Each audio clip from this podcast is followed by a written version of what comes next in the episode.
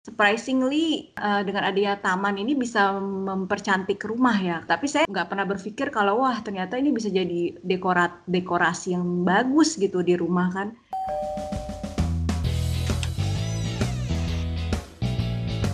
Halo kawan, balik lagi di podcast Mendekor. Aku di sini Cahaya Pertiwi dan di episode kali ini pastinya aku nggak sendirian. Aku udah temenin sama Kak Dinda nih. Boleh saya dulu Kak Dinda? Halo Mbak Caca. Hai. Nah, kabarnya gimana nih Kak semenjak PSBB? Peran rumah pastinya jadi lebih penting ya Kak? Iya, penting banget ya karena kita 24 jam di sini bersama anak-anak yang masih kecil-kecil. Jadi tiap hari ya di sini aja gitu. Nah, jadi Kak Dinda ini adalah salah satu pecinta dekorasi rumah dan uniknya adalah di rumah Kak Dinda ini banyak bukaan dan area hijau. Jadi di episode kali ini kita bakal ngobrolin seputar manfaat tanaman pada sekitar rumah. Karena banyak juga nih teman-teman yang belum paham seberapa penting manfaat tanaman untuk sebuah rumah tinggal. Pastinya juga masih ada yang bingung atau takut untuk membuat area hijau di dalam rumah. Apalagi sepulang dari beraktivitas, kita pasti inginnya melihat kondisi rumah yang tenang, indah, dan sejuk ya kan? Nah, salah satu cara untuk mendapatkannya adalah dengan memelihara berbagai tumbuhan di rumah nih kawan. Kalau menurut Kak Dinda sendiri nih, dulu alasannya apa sih Kak untuk menciptakan tanaman uh, dan banyak, uh, bisa dibilang tamannya banyak ya Kak di sekitar rumah, itu apa Kak?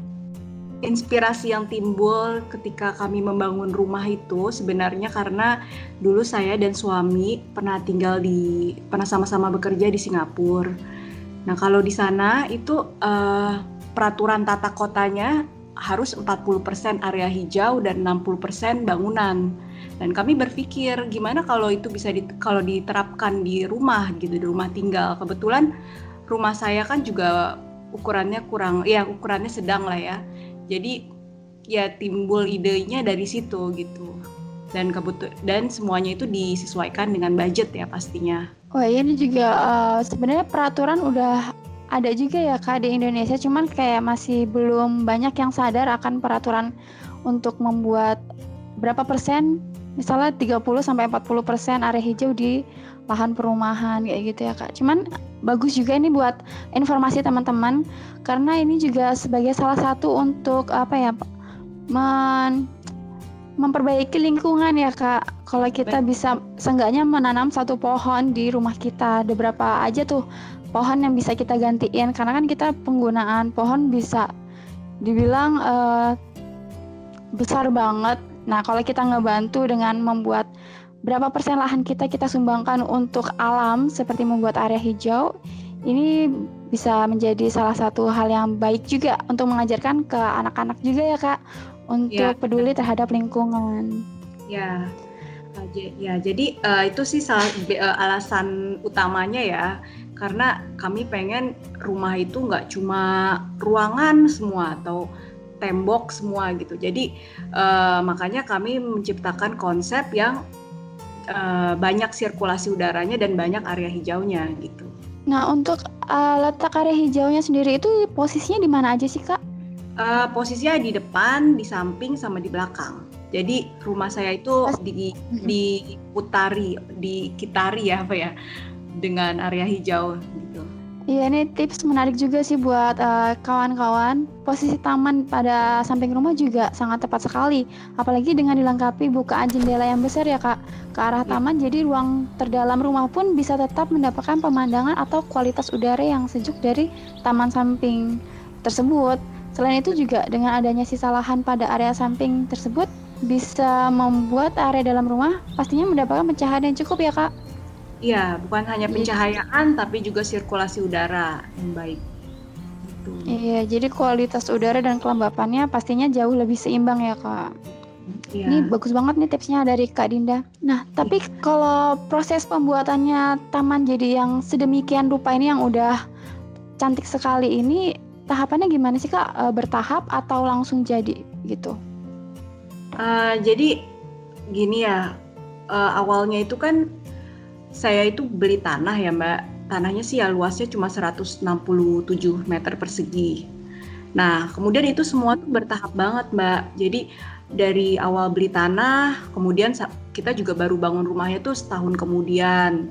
udah sambil ngumpulin dana lah ya terus uh, dibikin rumah rumahnya juga yang sederhana gitu ya yang nggak nggak tingkat juga pada saat itu ya terus uh, tanah ya masih benar-benar kosong sih mbak. Jadi uh, semuanya itu kita sampai untuk membang untuk bikin taman itu kita mesti mesti beli tanah mesti beli rumput gitu. Jadi benar-benar dari nol gitu.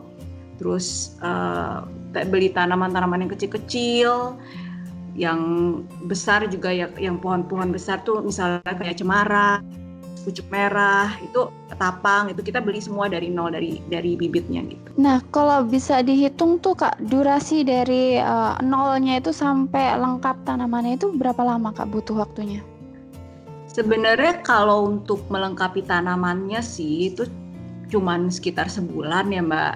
Tapi kan itu semua hmm. uh, masih kecil-kecil ya, masih baratnya belum jadi belum tinggi-tinggi lah masih tanah-tanah gitulah belum kelihatan gitu. Nah sampai rimbunnya itu ya sekitar 1-2 tahun baru kelihatan oh ini pohonnya udah besar gitu oh ini dolarnya sudah merambat gitu. Jadi sekitar kalau untuk dolar ya untuk khusus tanaman dolar itu bisa rimbunnya itu sekitar dua tahunan. Oh jadi emang nggak bisa langsung uh, hijau gitu ya kak? Emang butuh sebenarnya tahapannya itu ya? Ya sebenarnya gini mbak ya bisa sih kita kalau mau langsung bagus gitu ya kan kita bisa hmm, bisa uh, uh, bikin vertical garden yang uh, pakai besi, pakai pot-pot gitu bisa, tentu saja bisa. Cuman waktu itu kan uh, saya terkendala dengan budget ya ketika membangun rumah tuh bener-bener udah all out lah gitu. Jadi kita pikir, aduh gimana nih ya, uh, udahlah kita pakai jalur yang lama gitu loh mbak, karena karena budget juga waktu itu, jadi uh, kita benar-benar tanam tanam dengan ini sendiri gitu, dengan manual gitu. Wah iya, tapi lebih kerasa ya kak, uh, jadinya ada kenangannya gitu. Iya, iya memang kalau misalnya mau bikin vertical garden ya bisa langsung gitu yang yang apa yang beneran ya vertikal yang beneran gitu cuman ya itu biayanya lumayan gitu. Untuk luas tanah saya ya lumayan lah gitu. Makanya uh, kita mengambil jalan yang lebih lama gitu. Oh iya. Terus kalau boleh tahu nih kak kan kakak kak Dinda punya nih ada taman di depan rumah samping dan uh, belakang ya kak. Dan jenis tanaman apa aja sih kak yang ada di setiap taman itu? Karena kan pasti fungsinya beda-beda ya kak. Nah boleh dong dikasih tahu kak jenis tanamannya apa aja biar kita bisa uh, cari nih tanaman apa yang cocok gitu. Karena kan banyak juga yang belum tahu nih kak tanaman apa aja yang pas untuk uh, area depan rumah, area samping atau indoor, outdoor gitu kak. Boleh kak? Boleh. Jadi uh, di rumah saya ini kan banyak jendela ya mbak. Nah jendela itu kan mm -hmm. menciptakan jadi uh, panas gitu ya kalau misalnya tidak diseimbangi dengan tanaman hijau. Makanya sengaja di area depan itu kami tanam uh, ketapang yang daunnya besar tuh itu uh, untuk hmm. jadi merindangkan uh, udara yang apa matahari yang masuk ke dari depan gitu dari dari luar. Nah selain itu tanaman-tanaman yang di depan yang biasanya saya taruh yang yang besar-besar ya seperti cemara, pohon uh, palem palem botol, terus ada tiga buah pucuk merah, terus yaitu tadi ya ketapang yang saya bilang merindang cukup merindangkan itu Terus ya biasalah yang kecil-kecil lah, yang rumputnya, rumput uh, gajah mini, terus yang kuping gajah yang kecil-kecil gitu. Nah kalau untuk di area samping itu kan vertical garden saya ada di sebelah kanan ya, sebelah kanan rumah. Mm-hmm. Itu kami tanam pucuk merah, terus dolar. Nah dolar itu juga ada banyak ya waktu itu kalau nggak salah saya beli tuh ada sekitar 50 ya, 50-60 kantong lah. Terus uh, kuping gajah, sirih gitu, terus sirih gading, uh, ya yang kecil-kecil lah, karena kan itu agak kecil ya taman yang di samping.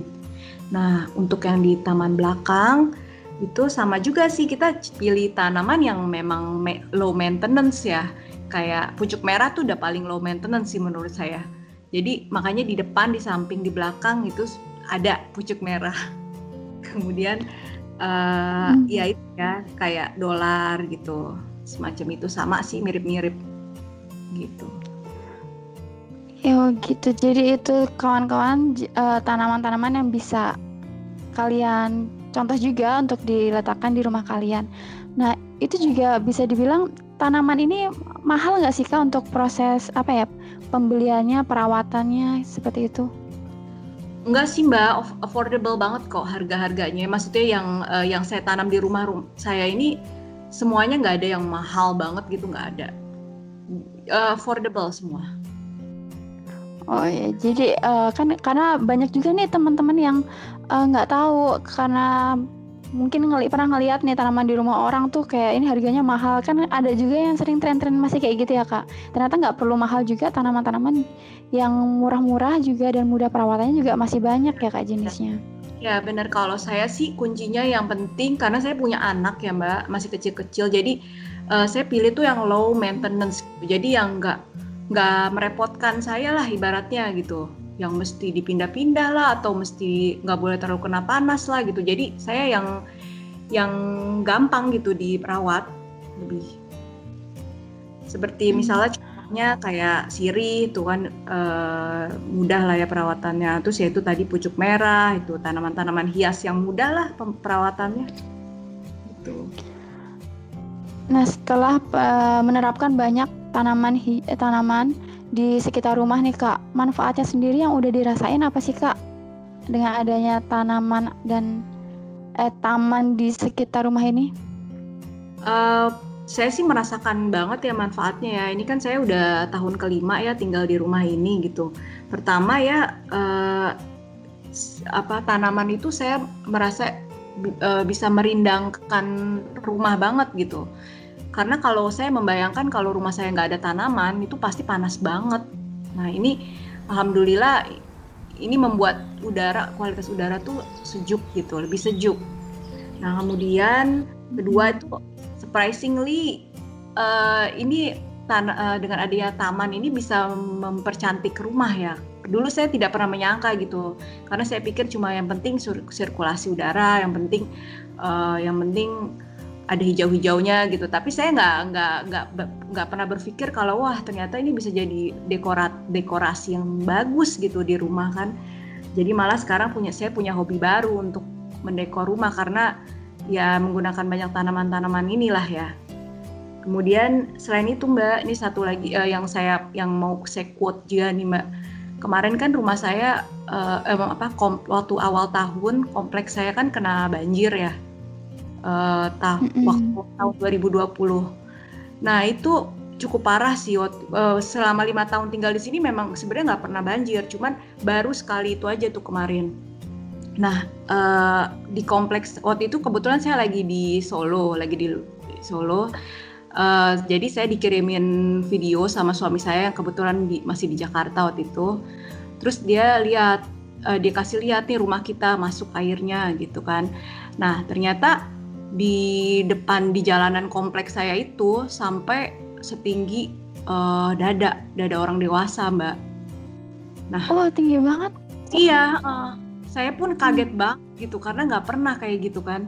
Kemudian uh, saya ini apa uh, pas pulang gitu ya seminggu kemudian saya pulang kan ke Jakarta terus saya lihat ternyata kok air yang masuk ke rumah saya maksudnya waktu itu memang sudah agak dibersihin sih sama suami cuman tidak ada kerusakan yang major gitu loh di rumah saya gitu. Dan setelah saya ukur yang masuk ke dalam rumah saya itu cuma 30 cm gitu.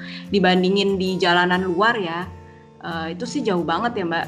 Kemudian saya pikir ya kenapa ya? Mungkin ya memang rumah saya agak tinggi sedikit ya cuman nggak nggak tinggi tinggi banget gitu. Cuman Terus saya pikir lagi mungkin juga karena ada taman di sekitar uh, di sekitar area rumah saya itu kan banyak paving block, Mbak. Jadi mm -hmm.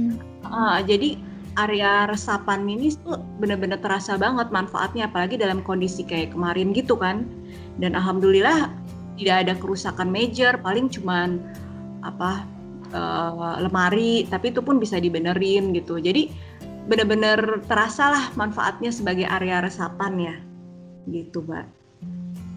Oh iya iya bener banget ya kak. Karena juga karena hidup yang sekarang ini lebih mereka lebih milih untuk simple pakai paving block aja lah. Karena kalau misalnya biasanya taman itu kan uh, becek ya kak cenderung kayak gitu. Makanya mereka lebih milih banyak-banyak paving block. Padahal nah. sebenarnya fungsi taman itu bisa mengurangi genangan air itu ya kak? Iya benar. Kalau bisa sih ya tips saya ya kalau mau pilih paving block itu yang bolong-bolong tuh mbak yang namanya grass block bisa di Google sih. Itu uh, sangat uh, menurut saya sih ya cukup efektif lah untuk menyerap air ya ketika hujan gitu. Selain nah, itu, itu juga kawan salah satu tips juga ya yang bisa dipelajari dan dicontoh sama kawan-kawan untuk menghindari banjir, mengurangi sih ya kak ya.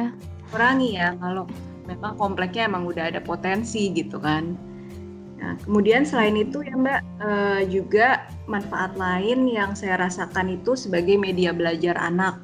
Karena kan saya punya anak usia 6 tahun dan 2 tahun. Itu uh, ya gimana ya mereka mungkin memang sudah alamiah ya, sudah nature kalau manusia tuh memang tidak bisa dipisahkan dari alam gitu. Jadi kita tuh ibaratnya kayak misalnya kita kerja nih terus tiap hari kerja gitu kan stres pasti kita butuh hiburan dong butuh liburan.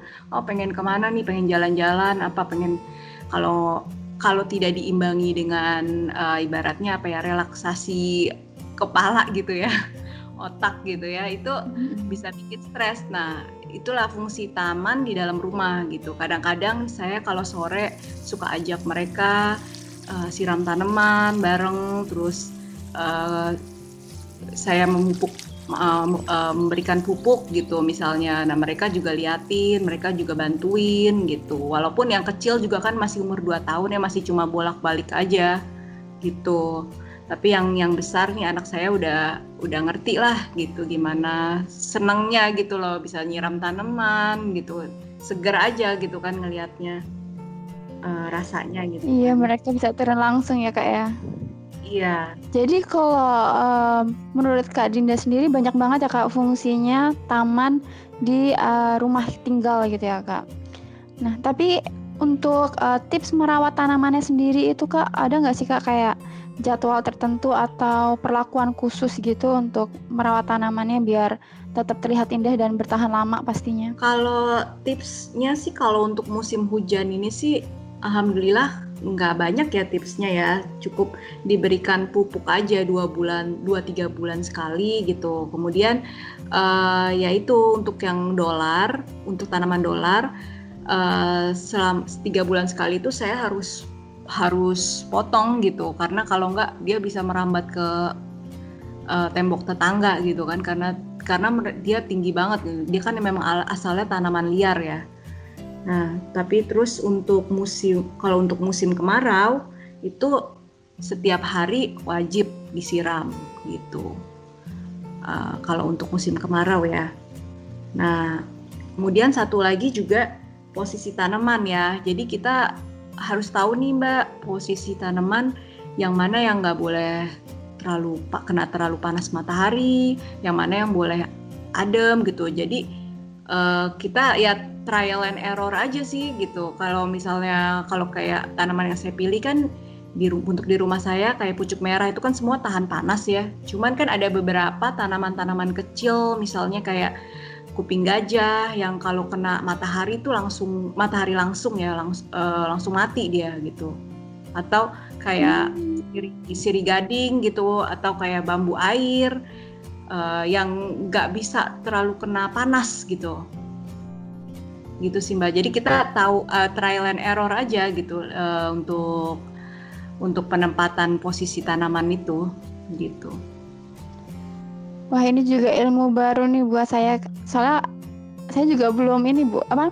Kak masih takut untuk merawat tanaman karena belum pernah berhasil gitu kalau nanam apa pun. Jadi mati terus. Nah mungkin uh, dengan banyak ngobrol sama Kak Dinda nanti saya bisa coba lagi deh. Banyak tanya-tanya dan Boleh. sharing pengalaman ya kak. Nah itu kawan tadi tips uh, merawat tanaman dari Kak Dinda juga tadi udah dikasih beberapa jenis tanaman yang bisa ditanam dengan mudah, dirawat dengan murah juga ya kak. Nah buat yang kalian yang kepo gimana sih tanam tamannya Kak Dinda ini, kalian bisa cek Instagramnya Kak Dinda apa Kak? Uh, bisa dicek Adinda Tiara, A-nya pakai 4. Adinda Tiara, pakai 4 ya A-nya. Ya, Oke, okay, nah juga kita udah uh, A terakhirnya 4 guys. Ya. Nah, jadi buat teman-teman juga yang uh, pengen vid lihat videonya, kita juga udah pernah main ke rumahnya Kak Dinda dalam edisi Ulas Ruang. Kalian juga bisa cek uh, di YouTube channelnya Mendekor. Di situ ada rumahnya Ibu Dinda. Kalian bisa lihat seberapa sejuknya rumah Bu Dinda dengan dikelilingi uh, area hijau gitu ya, teman-teman. Jadi itu tadi obrolan kita. Terima kasih buat kalian yang udah dengerin sampai akhir, jangan lupa pantengin terus podcast kita di Spotify Mendekor. Silahkan share juga ke teman-teman kamu, keluarga, ataupun sahabat ya. Pastiin kamu udah follow podcast Mendekor di Spotify supaya nggak ketinggalan episode kita selanjutnya. Terima kasih juga Kak Dinda yang udah nemenin aku kali ini. Sama-sama Mbak Caca. Oke, okay. bye-bye.